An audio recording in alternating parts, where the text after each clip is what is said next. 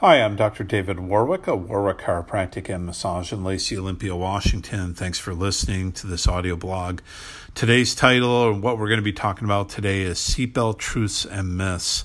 Uh, some of us have been definitely around long enough to remember when wearing a seatbelt was optional, and I think um, in about the mid 80s is that when we had that uh, uh implemented, uh, especially in the Midwest.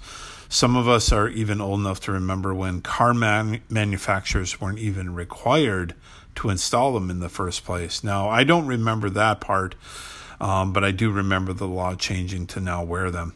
Now, nowadays, only is it law in most jurisdictions for all passengers to fasten their seatbelts, but our cars will obviously beep if we forget. Uh, obviously, there's a good reason for this, according to the CDC. Seatbelts can reduce risk of injury, saving lives in the event of a car accident by keeping you fastened. However, despite the obvious statement, millions do still do not buckle up when traveling in a motor vehicle. 2016, there were over 23,000, almost 24,000 vehicle occupant, driver, and passengers that died in automobile collisions of which more than half were not wearing seatbelts at the time of the accident. So let's dispel some of the myths associated with a, a seatbelt use and misuse. Number one, or first myth seatbelts are uncomfortable and can restrict one's movement and ability to operate a vehicle. Um, the reality is, you can adjust a seatbelt properly for your body size and height.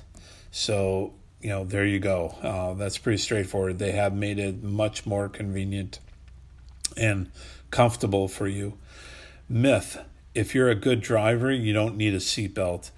Um, there could be nothing more further than the truth. The reality is, you can't control the other drivers, and that's part of the problem. Myth uh, number three airbags are enough. I don't need my seatbelt. The reality uh, is that airbags are designed to work in coordination with seatbelt use and they may not help you in a rollover collision. And number four, if I brace myself for impact, I'll be fine. The reality is, studies have demonstrated that the whiplash process can occur faster than the brain can react to it. Number five, I'd rather be thrown away from the vehicle there isn't a bed of pillows. You know, the myth is there's not a bed of pillows outside the car waiting for you. The chances of survival when ejected from the vehicle are extremely low. So always make sure to wear a seatbelt. If you do experience a collision, the injuries you sustain will certainly be less serious than you'd suffer without a restraint.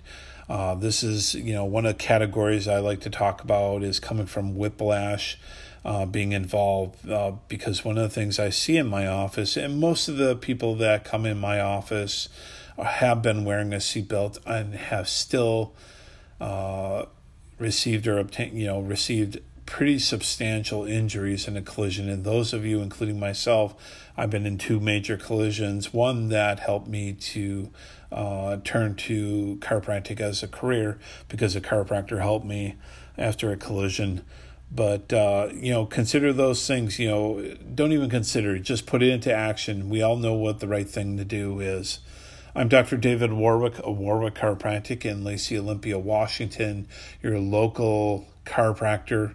Thank you for listening. I hope you enjoyed this audio blog. Have a great day